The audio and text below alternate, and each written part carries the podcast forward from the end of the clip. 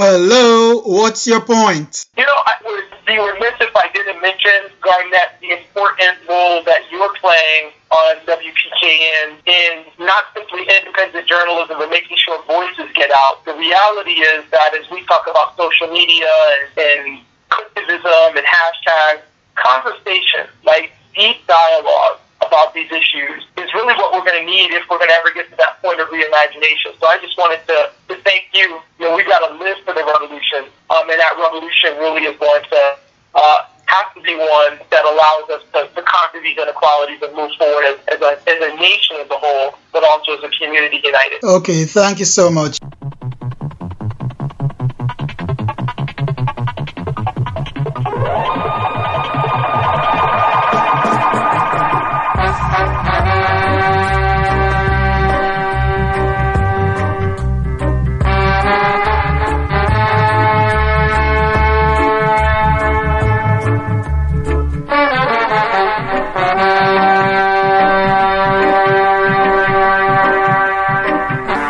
I believe dialogue is very important for the continuation and maintenance of a democracy. One should be tolerant of all views different to yours. It is much better to use words to settle differences than with weapons. You see, weapons destroy human beings. When all these differing views are put together, a consensus should be found to move the nation forward together for one common cause. At the end of an argument, we may disagree but not become disagreeable.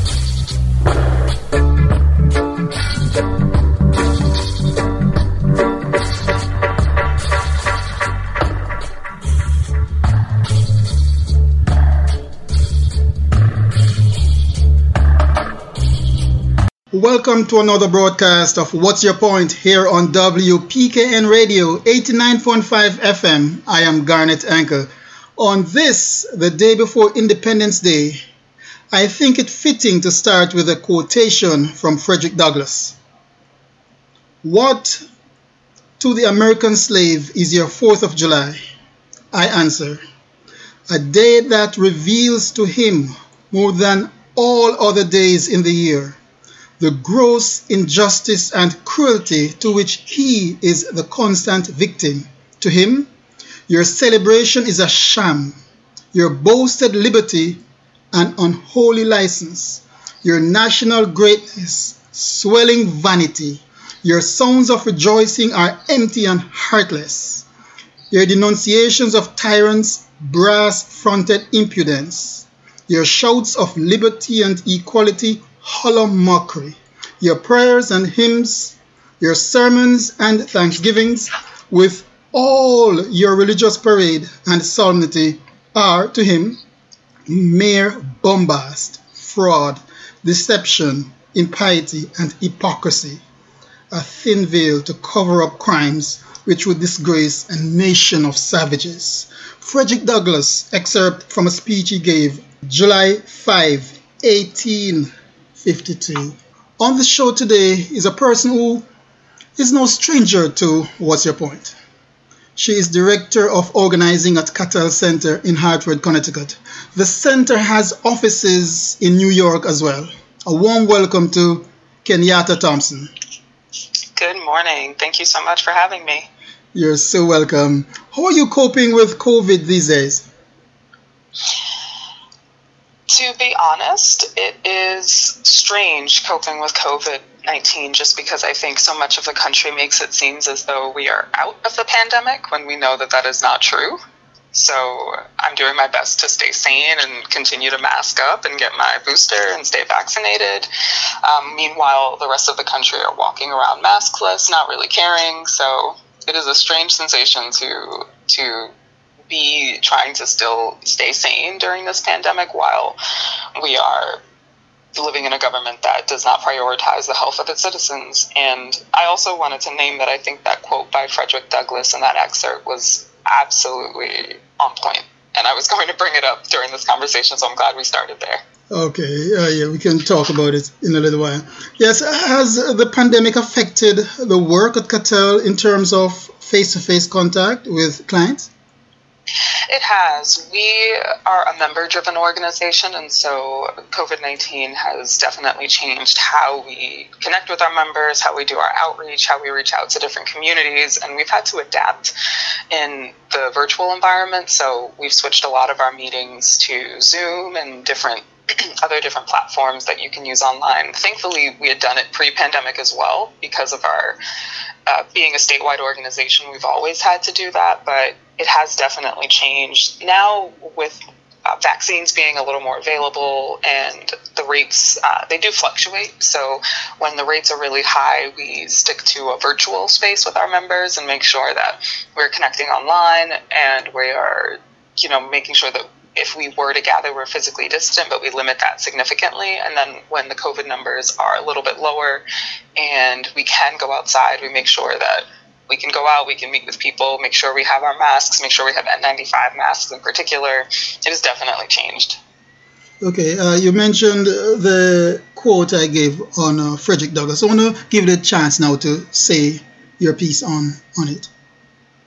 That is absolutely true. We're doing this the day before July 4th, which, uh, uh, what does that mean to the American slave, which is what he asked so many years ago, and it still rings true. What does July 4th mean to black people in America? What does that mean? What does that freedom mean? And um, I the excerpt that I that you had read that was really poignant to me. You said shouts of liberty. They're a hollow mockery. It is fraud, deception, and hypocrisy. That is so true especially with everything that is going on nationally in our country, whether we're talking about COVID 19, where the government uh, is lifting bans and, and making it so that you know people can go out. What is liberty for people with disabilities? How is that? You know, we know this disproportionately impacts uh, communities of color, black communities specifically, indigenous communities, poor communities, um, or whether we're talking about uh, this era of Roe, post Roe v. Wade. There, where is the liberty in that? That is a hollow mockery of what people like myself and so many others are going through. Yes, and I will talk about uh, Roe versus Wade later on during the show. Uh, you're listening to What's Your Point on WPKN. My guest on the show is Kenyatta Thompson, Director of Organizing at Katal Center for equity, health, and justice. I am Garnet Anker. In the American society today, there's a great misconception.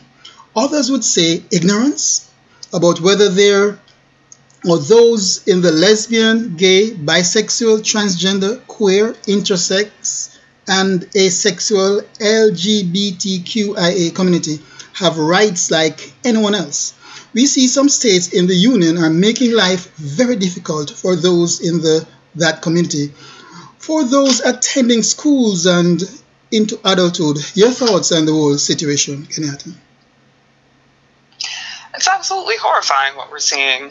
And as a queer person myself, these are things that we go through on a daily basis, whether we're talking about interpersonal with sometimes our interactions between people, or whether we're talking about in society as a whole, where you're seeing uh, Justice Thomas uh, insinuate that we should, that the United States should repeal same sex marriage and repeal even contraceptives for couples, that it is a, a step backwards in, in the forward progress that we've made, and we're even seeing attacks on our children and trans children specifically. There were more than 100 bills that were introduced in 2022 alone that, attract, that attacked trans children on several different levels, whether we're talking about trans kids trying to receive gender affirming care or whether we're talking about trans kids um, just being able to exist and play sports and be and do things that children do. Um, we're absolutely going backwards,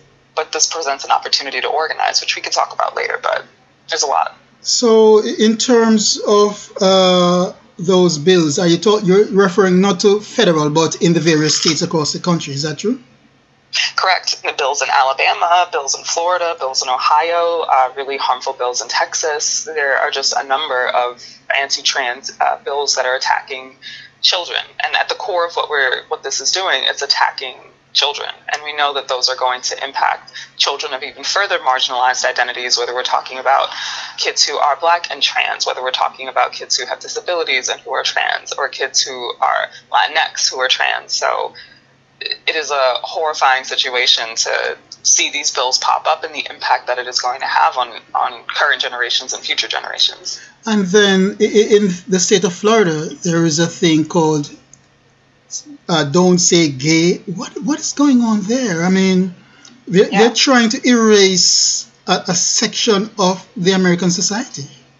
It absolutely is. The Don't Say Gay bill is probably one of the more horrifying bills that was introduced this year. It is going, it forbids instruction on LGBTQ issues in the classroom, and that ranges from history to um, the advancements that queer people have made and there some some municipalities in Florida has even have even gone so far as to say that children can't wear rainbow colors in the classroom. Children can't um, speak about anything that they are going through in the classroom and it's even attacking uh, trans children who are trying to engage in sports. Again, something that children just want to do to have fun, to be creative, to get a physical outlet out.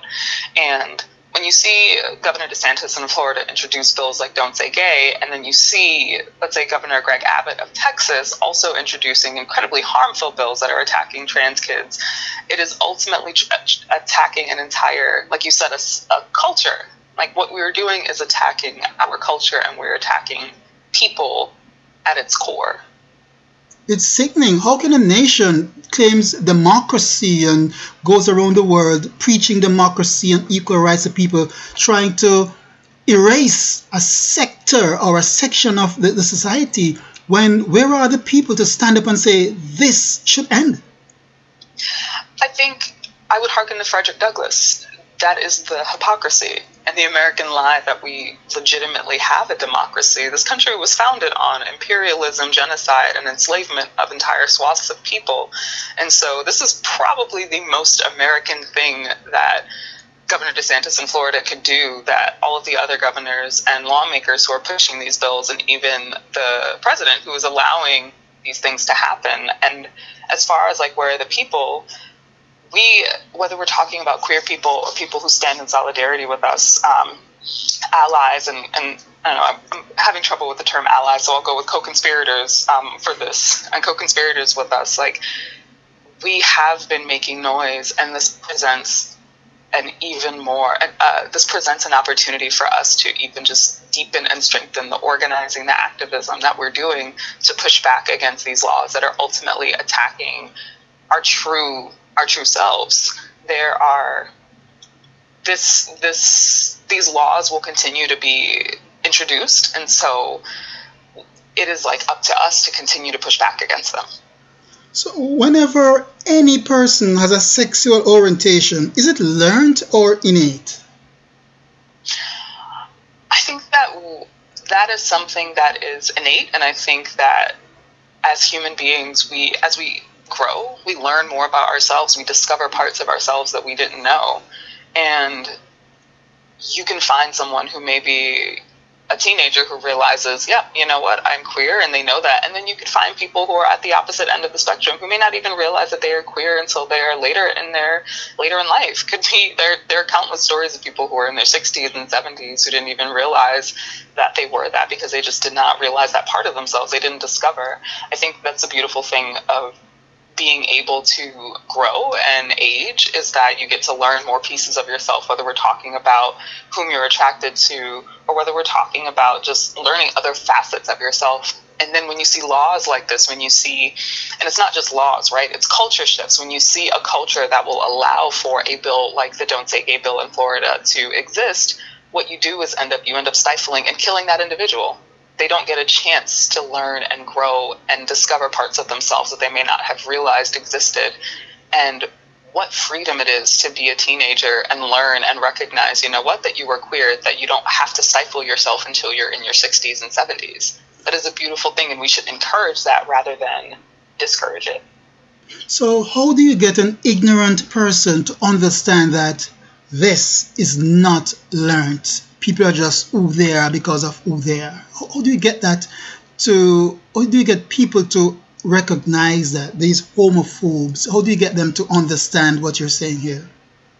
I think there could be multiple answers to this. I think one of them is just being in proximity to other people, recognizing that this is normal. If you live in a homogenous community, you may think that homogenous, uh, uh, just everyone is around you the same. You're going to think that that is that is that is it. You're going to think that that is the norm, and when there's no opportunity or no no space for otherness to come in, you think that otherness is bad and that's mostly what the United States looks like. It, I think it, there's a misconception when you live in a more populous city, and especially those of us who live on the coast, whether East Coast or West Coast, uh, there's just a lot of diversity, and that's there's a long sorted reason, you know, in history for that. But there's a whole swath of the country in the middle. There's um, and and most of the country lives in many homogenous zones. So if you're like if people who are homophobic live in communities where most of the people whom they know are not queer, they're going to think that that is the norm.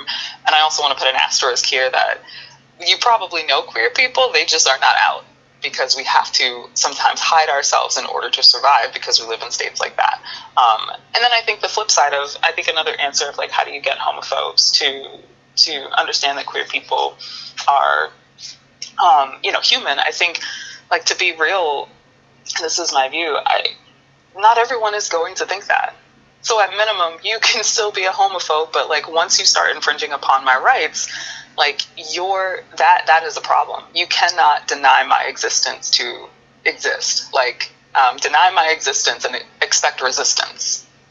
So, are you able to say the reasons people change their sex with which they're born? I know you, you mentioned a little about it earlier. Could you expound on that? I can a little, and I'll note that um, I am not trans, so I want to be um, you know, super respectful of my trans siblings, um, and, and, just name that out the gate. I, I think that I think that there there are folks who may be assigned a certain gender at birth, and so you may be assigned female, you may be assigned male, but that binary is not a binary that is real. Uh, that is a quite a colonial binary, and colonialism has its roots in trying to make you one way or another. And so there's a whole history of indigenous communities. Um, and when I say indigenous in this context, I don't just mean indigenous to the United States, but I mean indigenous to Africa. I mean indigenous to New Zealand. I mean indigenous to India and other countries. Um, there are entire indigenous communities that have for centuries lived without a gender binary. When, whether we're talking about two spirit uh, people who are indigenous Americans or whether we're talking about um, other indigenous cultures where there was not just male or female. And even biologically, there are people who are intersex, and that is a clear example of why there is no gender binary. So I think that when people do uh, change their assigned gender at birth, it is a natural, it is a quite natural thing that we as Americans in particular, or we as people who have been colonized by Europeans, have been forced to believe this myth and this binary in a number of different ways, and gender is just one of those things. So, why are those in the LGBTQIA co- community so misunderstood by the wider society? Think, especially in America, I think that there has been significant repression of queer people. And throughout our history as as throughout American history, queer people have not always been in the shadows in the 1800s, um, and, and I may not get my numbers right completely on this, so give me a little bit of grace here, but um, in, in, white culture, there was the Mattachine Society, and they were queer people, um, and predominantly men, uh, who would just gather, and it was a common, it was a common thing. Um, I think that as our society has uh, aged, right, like as we have just grown as an American culture, there there has been this repression on queer people, and I think that this repression is also fueled by capitalism. I think this uh, repression is fueled by a lot of things. It's a lot easier to force people into a gender binary. You can you can profit off of that. You can profit off of the oppression of others. You can profit off of um, putting people in these categories so that they only have these two lanes that they feel that they can go into, and you stifle anything that is outside of those two lanes. And it definitely has had a negative impact on our society for queer people just continuing to then force themselves like into the shadows or into the closets. And we're just not standing for that anymore. We are not standing for that i think. And um i'll stop here on this but if you look at a lot of the modern organizing spaces activist spaces where social change is happening they are led by queer people often queer black people um, but not just black people in this context. Like queer people are often leading the way and paving the way in organizing spaces for us to radically reshape and rethink what our society could look like if we were to strip ourselves of colonialism and also allow ourselves to think past that colonialism. It is not just decolonizing like our society, but it's also decolonizing ourselves to think radically different. And I think queer people are just at the forefront of that. So, would you say uh, ignorance and uh, is is a part in addition to capitalism why uh, people in LGBT community are misunderstood? Absolutely. I think ignorance is ignorance just plays I think a, a really central role in all of this and and the more you can do things like don't say gay it don't it doesn't allow queer people to flourish when you can do um, what the governor did in Alabama, which is banning uh, K through 12 students being able to like have LGBTQ learning, or even ban them from like using uh, um, like going into sports. It creates a culture where you have more ignorance around LGBTQ issues, and so you therefore think that that is the other, and so the other must be bad. Whereas I think queer organizers, queer activists, queer advocates are changing that narrative to say actually the other is where we can blossom and the other is where we can actually get liberation. Would you also say intolerance plays a role? Yes, and I think that's rooted going backwards a little bit of like if you deny my existence, like expect resistance. Like if you become intolerable of queer people, like eh, to create such an intolerance of queer people where like you can't even like don't say gay you can't even say it you can't even speak it it's an immediate snuffing out that definitely creates harm for queer people so with the recent striking down of roe versus wade what are the implications for same-sex marriage laws in this nation i think justice thomas when he announced that post Roe v. Wade. I think it was like a day after it hadn't even I don't even know the ink was dry. Less than 24 hours. Like that announcement that we should get rid of same-sex marriage. It is. I can't even say it's a dog whistle because dog whistles are sometimes a little more uh, implicit, but a this was really explicit. Right. Like this was just straight up like we should ban same-sex marriage. It has. Uh, that is going to be devastating because it opens the door not just for same-sex marriage. I think a lot of people look to same-sex marriage and think like, oh, queer people have like the same exact rights as everyone now that they can get married. No, that is not the case. We we still have way more work to do, and so when you open the door on same-sex marriage, it pushes us even further for getting other types of rights, like making it so that um, same-sex couples can get um, have children, making sure that same sex couples, like if one is in the hospital, they can go and visit them, making it so that uh, queer people can just exist freely. The striking down of Roe v. Wade is going to also impact queer communities like so much. Um, women uh, are absolutely impacted by uh, the banning of uh, the overturning of Roe v. Wade, but it's not only women who are impacted. It is trans men, it is non-binary people, it is gender expansive people who give birth who are going to be impacted, and queer people are already pushed to the shadows so much that Roe v. Wade overturning is going to impact them, and then opening this door with um, Justice Thomas saying that we need to repeal same-sex marriage is absolutely going to impact us negatively. Oh, we should remind the listening audience women's reproductive rights are still the law here in Connecticut, even after Roe versus Wade was recently struck down. Yes. Um, Governor Lamont in Connecticut just signed a bill that actually expanded abortion rights on Friday. So it is grateful that we in Connecticut still have these rights to get abortions and reproductive rights, and they're protected but we also know that because there is a federal ban, we still it doesn't mean that we are carte blanche out of um, that we are like out of out of the clear, right? Um, this ban could continue when Governor Lamont is. Who knows what's going to happen when we have another governor, right?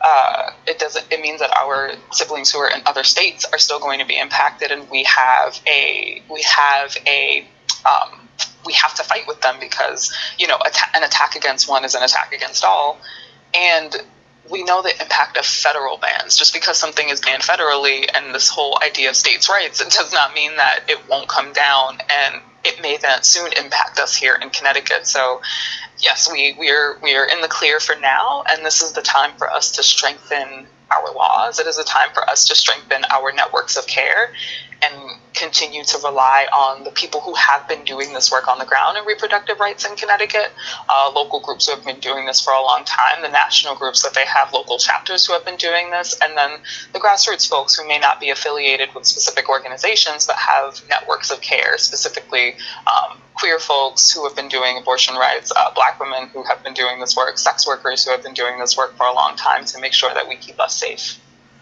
And uh, this uh, striking down of Roe versus Wade is seen by many as political because there's nothing new, nothing new to say, okay, this is that, and so forth. So it's a situation where these guys, because of political expedience, just went in the Supreme Court and, and did this. Would you say?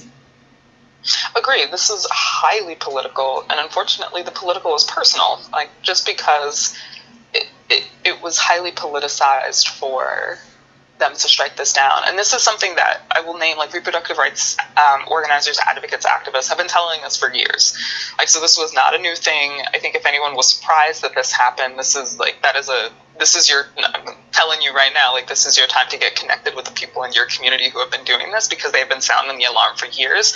It just had not risen to a point where there was a mass conscious consciousness to really push back against that, in my opinion. So just putting that to um, an aside for one second, but yes, this was super super political, done absolutely for political gain. And when you peel the layers back um, about why this is um, why this is happening, you will find like the elements of it is more profitable to ban abortions. Um, and, and I will name too the striking down of Roe v. Wade, the overturning of Roe v. Wade is only banning safe abortions. Abortions have continued to happen and will continue to happen. And our communities have been getting abortions for years, but what they're doing is banning safe abortions. Um, Representative Pramila Jayapal actually recently cited a paper from Duke University Press that said that with a federal ban on abortion, black people would experience a 33% increase in deaths. Exactly. And, um, you know, this will affect black women mostly because uh, black poor women, because those with uh, financial backgrounds and so forth, with money, will go wherever they need to go to, to get it done. So when they do things like these, they always affect black poor women. Uh, unfortunately, that's exactly right. Like the people who can afford, like you said, they will fly to Connecticut, right? They will fly to a state like New York, our neighboring state, where abortions are still legal. But that's not going to help the poor black women in our communities who can't do that and who will rely on getting abortions that may be unsafe for them. 33% increase in black death because of a federal ban on abortion. That is absolutely disgusting. And once again, it's going to impact the most marginalized of our communities who don't have the money, access, resources, or privilege to be able to fly and get a safe abortion. And that's why it is important to vote and to vote in every election, whether it's presidential election, whether it's election for your your town council people, your gubernatorial election. It's important to vote in every election and vote for people who are going to preserve your rights, not to take them away. I agree, and I think to be to be quite frank, the Democrats have a large control right now, and this still happened. And so I think it is important for us to vote and make sure that we're voting in lawmakers who represent our interests and not lawmakers that may only represent our interests when elections are happening. It is also an election year in Connecticut, so make sure those who are listening who are able to vote, please vote. Um, and I think this is it is also as equally as important to make sure that we are staying connected and organized and, and being staying connected with our networks of care and support in an organized fashion so that when things do occur and they pop off if it is something that we cannot vote on like there is no no no vote upcoming we at least have networks of people that we can start to organize with and create change on a le- on the level that may exist outside of the voting practice. Like if we were to just show up thousands of us something is going to change show up with an organized demand. Um, it's also quote Frederick Douglass: "Power concedes nothing without a demand." Um, and I would put an asterisk in there: "Power concedes nothing without an organized demand." So mm-hmm. making sure that we are staying connected. Voting is important, and we got to do the work that exists outside of voting as well. Indeed. You're listening to What's Your Point on WPKN Radio. My guest on the show is Kenyatta Thompson. Director of Organizing at Katal Center for Equity, Health and Justice. I am Garnet Anker. And uh, what are the implications for those in the LGBTQ uh, community in terms of the striking down of Roe versus Wade? For queer people, it is our healthcare is often harder to get and incredibly unique, and I think for trans people, it's that that's another barrier that is just way more difficult. So I know that when people who are gender expansive, people who are non-binary, trans men who may be seeking abortions, um, and queer people who are just seeking reproductive care, it is going to be immensely more difficult for us to do that now in this post Roe v. Wade society. It, and I, I stated this earlier, but just to name, like, while I'm not a trans person, I'm speaking, um, um, I'm speaking like to my trans siblings. Um, it is a lot harder to get health care when you are trans, to find a doctor that will give you the type of care and respect and dignity that you deserve. And now you add on top of this, if you're a trans person who um, is going to give birth and you live in a, in a state now that has a federal ban on abortions that went into effect immediately when it was signed, like immediately, it is going to be significantly harder for you to seek the type of care that you need and then have the money and resources to even do so. So, uh, queer communities are continuing to do what we have had to do for centuries, which is band together and share resources, share tips, and provide that type of on the ground support for each other that we can to make sure that we don't just die because of this. If someone is same sex and the society is making laws erase them, there must be some psychological impact in the states where same sex people are marginalized are you seeing an increase of people in that community dying by suicide? I can't speak yet to like an increase of death by suicide, but like as a queer person um, in a relationship with someone who is non-binary, like it it is causing me psychological harm. I will just say that, like to be quite frank, because I I don't know what this is going to bring in the future. And yes, we live here in Connecticut, but we know how easily laws can change, and we know how easily this may um, this may impact us. And even though I, I haven't seen anything um, as far as like suicide yet, like I can absolutely tell you, just given my work in suicide prevention, that this will lead to an increase. Like suicide prevention is not just making sure that there is a suicide hotline, not just making sure that people have access to a therapist or a counselor, but suicide prevention is giving people gender affirming care. Suicide prevention is creating a culture where same sex couples or couples who are LGBTQIA plus, part of the alphabet soup, um, feel safe. It's creating a culture where women, trans men, uh, non binary people, gender expansive people can get safe access to abortions. It is creating that is suicide prevention. It is more than just what I think people often think suicide prevention is on the surface because you named it like this is going to cause psychological distress. This is going to cause emotional damage and this is going to impact our community so negatively and i'm glad that you did bring up that point around when people don't know where else to go suicide is like an option that people will do but there are things that we absolutely can change to make it so that people don't go that route and that starts with creating a culture where people can be themselves people can feel safe and people can get the type of care that they need and you see, I ask that question because, in addition to the overturn of Roe, uh, we've been seeing now for a number of years the, the, the, the erase or the, the erasure or the trying to erase same-sex people. So I'm just thinking that maybe the last several years or so, you may you know have seen something about you know the suicide rate coming up. So that's why I asked that question, not because it would be hard to ask. It just wrote, was just hmm. overturned last last week, you know. So I was just thinking about the last several years, whether you've seen, but uh, you're not quite sure yet. Yes, but over the last couple of years, absolutely, as these because these bills didn't happen overnight, mm-hmm. right? Like they, it creates these laws and this legislation starts by the conversations that are happening in the home, the conversations that are happening in the supermarket, and there has been an increase, and especially, unfortunately, an increase in the number of uh, deaths of trans people. Like black trans women have such a high rate of death and murder. It is, it is ridiculous, and it is harmful I just went online yesterday and saw that another black trans woman was murdered. And it, this is an unfortunate, like, regular occurrence for queer people, and especially for trans people, and especially for black trans women.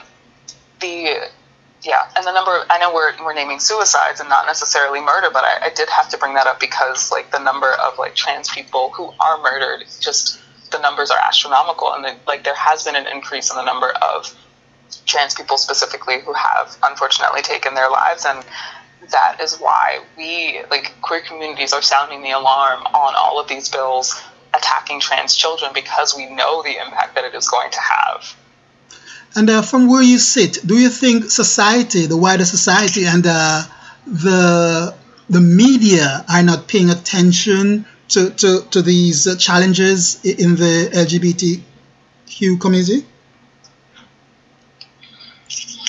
I think that is true. I don't think that um, a lot of the challenges that trans folks have do attacks um, are getting like or LGBT um, or queer people are having to make it sometimes to the mainstream, and this is why we have created our own like avenues. We have our um, we have like news sources. We have magazines that we have created for each other, um, and I do think that we are pushing the mainstream media to pay attention to us, like forcing them to put a spotlight on our communities to make us to see us as the full human beings that we are who are going through these issues.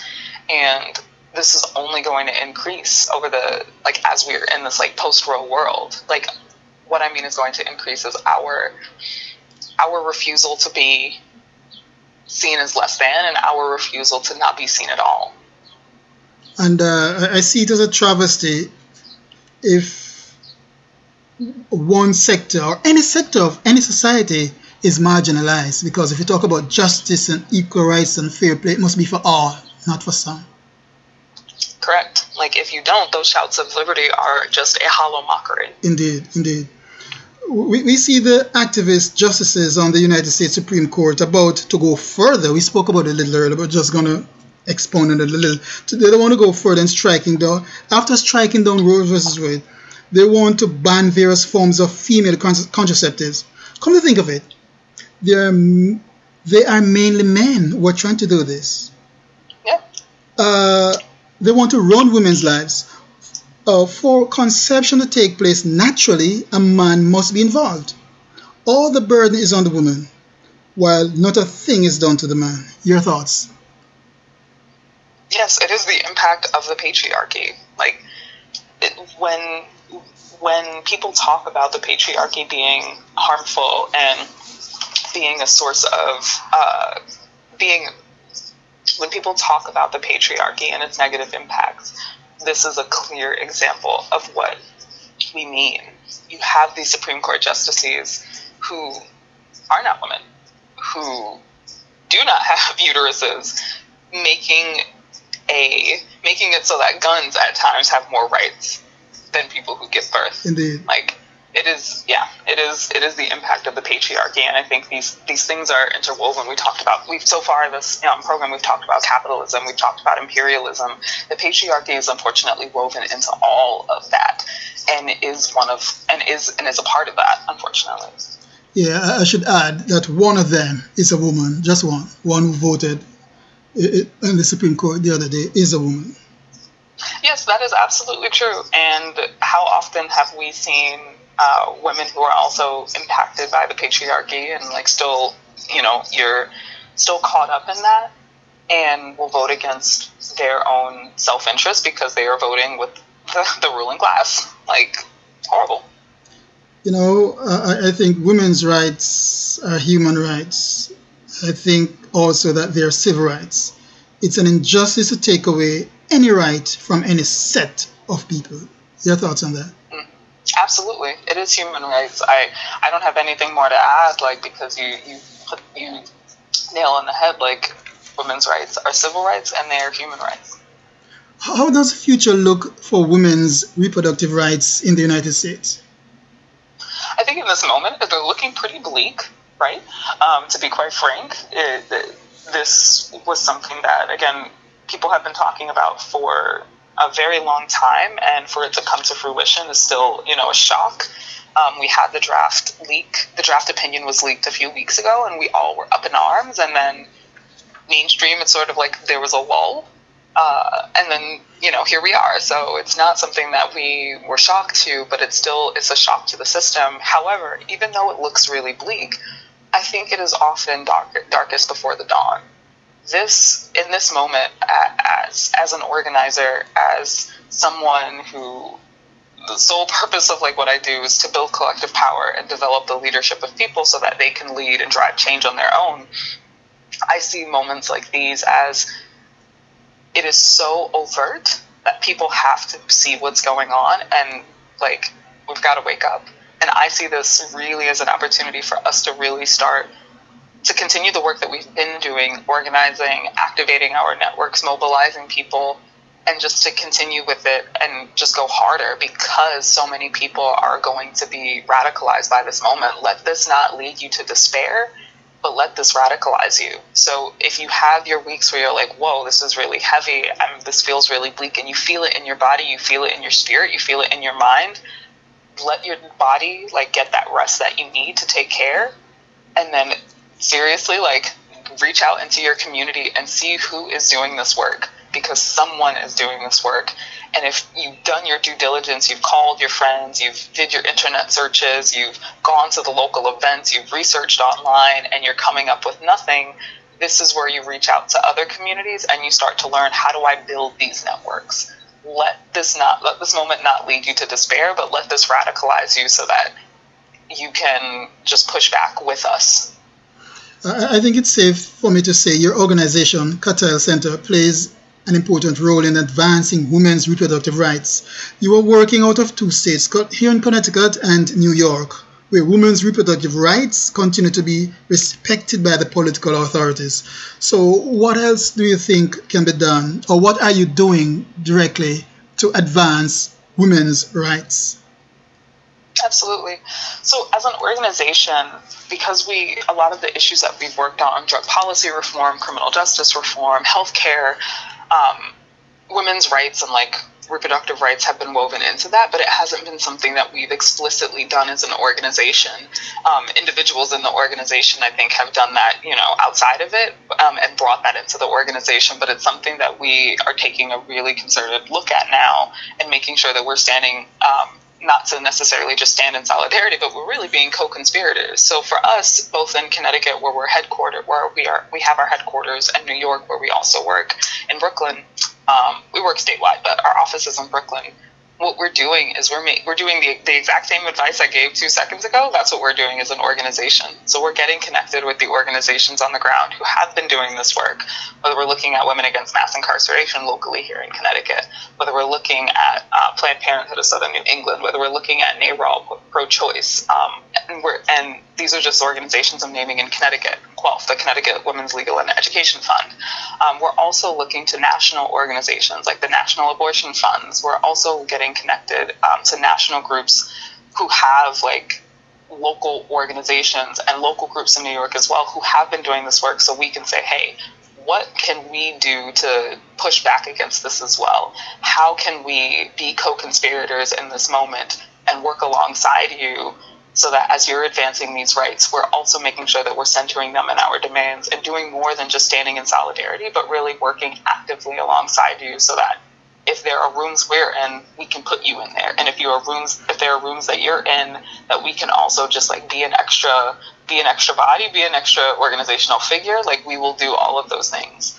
This is a moment for us to really recognize how interconnected our issues are.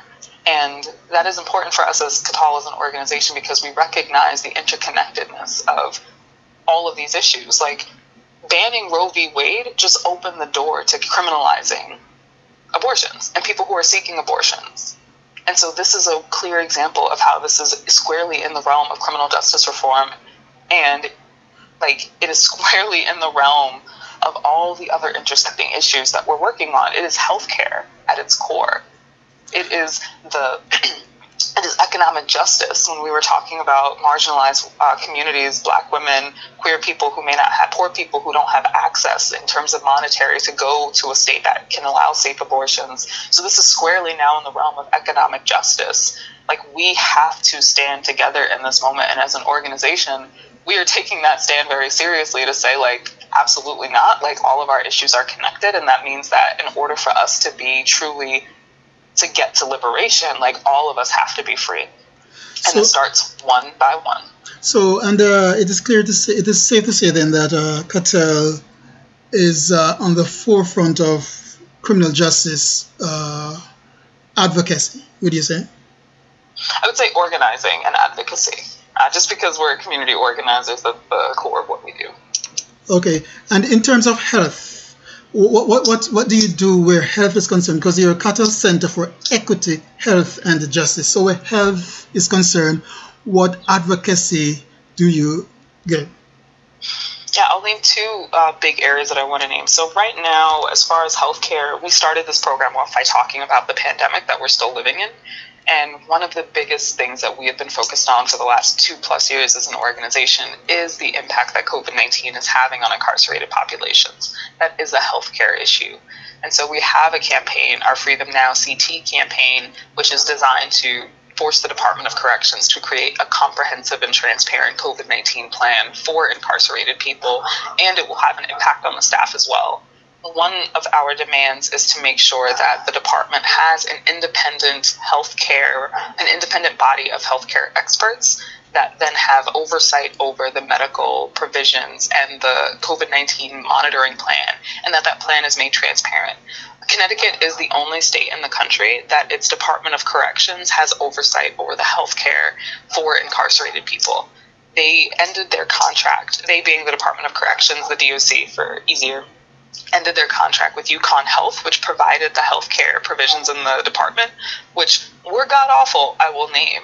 Um, in 2019, they had 25 healthcare medical malpractice lawsuits against them. So, just to name UConn Health, was not providing a quality healthcare service. But they ended the contract with UConn Health around 2019, 2020, I believe, uh, right before the pandemic. And then they hired the same doctors from UConn Health to provide the healthcare in the DOC, but they no longer report out to UConn, they just report straight to the DOC. So healthcare is abysmal. Nearly 90% of people in our jails and prisons have gotten COVID 19 since the pandemic began. And that has that number has been on the rise. Um, and so it's a congregate care setting, and so the healthcare for incarcerated people right now is just really abysmal. So we're pushing right now in our Freedom Now Connecticut campaign to really get um, a quality health care in the Department of Corrections and make sure that people are protected protected against COVID nineteen. And the second thing that I'll name is our um, one of our newer campaigns, which is Cut, Shut, Invest, and that campaign is designed is designed to cut the number of incarcerated people and budgets of the Department of Correction, uh, shut prisons down, and invest in communities. When we talk about investing in communities, we're talking about housing, healthcare, employment, education. And that healthcare piece is something that I really want to hammer in on because the millions of dollars that we spend on incarceration in Connecticut that could go directly into the health in the hands of people in communities and that could specifically go to improve the quality of health care that we have in our communities. These like when you look at social determinants of health, like it is abysmal for black communities it is abysmal for brown communities it is abysmal for poor communities and marginalized communities and especially here in connecticut our healthcare is not like it is not well I, i'm a person who has like pretty decent healthcare and i'm struggling when i'm trying to get my my own healthcare needs met let alone we're talking about communities that are um, dealing communities that you know use substances and trying to get quality healthcare and destigmatized healthcare. So that campaign is really designed to put invest money directly in communities and take the money that we would save on cutting the police, um, cutting budgets in the Department of Corrections, cutting the number of people who are incarcerated, closing down those prisons. Like we're spending millions of dollars on our prisons. That is used to detain people, and that money could go directly for providing for good quality health care for people who are incarcerated, um, not just people who are incarcerated, but people in communities so that they have good quality health care in general. Are you getting anywhere with those two advocacy challenges? As far as Freedom Now Connecticut, yeah, we're moving on. We're moving on um, this. Le- we're moving on uh, this campaign and looking forward to next year's legislative session so that we can really have a bill in the legislature that pushes the Department of Corrections to provide this uh, quality health care. Um, the governor has failed to address the COVID 19 pandemic and incarceration, and so we're looking towards the legislature now. It's up to lawmakers to move where the governor has failed. And as far as Cut, Shut, Invest, that's a it's a newer campaign for us at Katal, and so we're continuing to do the work and the organizing on the ground. Um, and looking forward to what next year will bring as far as being able to reduce the number of people who are incarcerated and then hopefully down the line get the, the money that we're saving that we're saving the state to invest in communities in things like healthcare. Indeed. Uh, did you have anything else to add before we say so long? The thing that I would like to wrap we've talked about a lot today, Garnet, and I really um, love your show because we get to talk about such expansive topics, whether we're talking about the impact of Roe v. Wade on black communities, on queer communities, whether we're talking about how uh, queer communities have been targeted and, and or even talking about the different things elements that push you know our laws whether it's the capitalism the patriarchy imperialism the thing that i want to end with and i feel like i often end with this when i'm on your show but there are so many moments that could lead you to despair. When you turn on the news, when you have a conversation with your friends, when you are going for a walk and you're seeing, you know, people in communities that are just really, really stressed and struggling, do not let this lead you to isolation. The solution to all of this is community.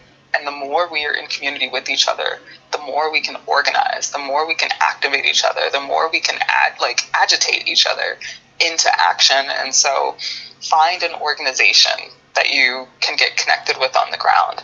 Find your network. Create those networks if they don't exist. Look for the people who have been doing this in your communities for a long time and take direction from them and learn from them so that you can have a meaningful way to input. There's a role for everybody in our movements, and no one is going to get left behind as long as we go together. So I just want to end with the solution to this is organizing.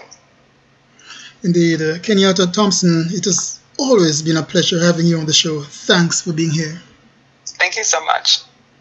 You have been listening to What's Your Point here on WPKN Radio. My guest was Kenyatta Thompson, Director of Organizing at Katal Center for Equity, Health and Justice.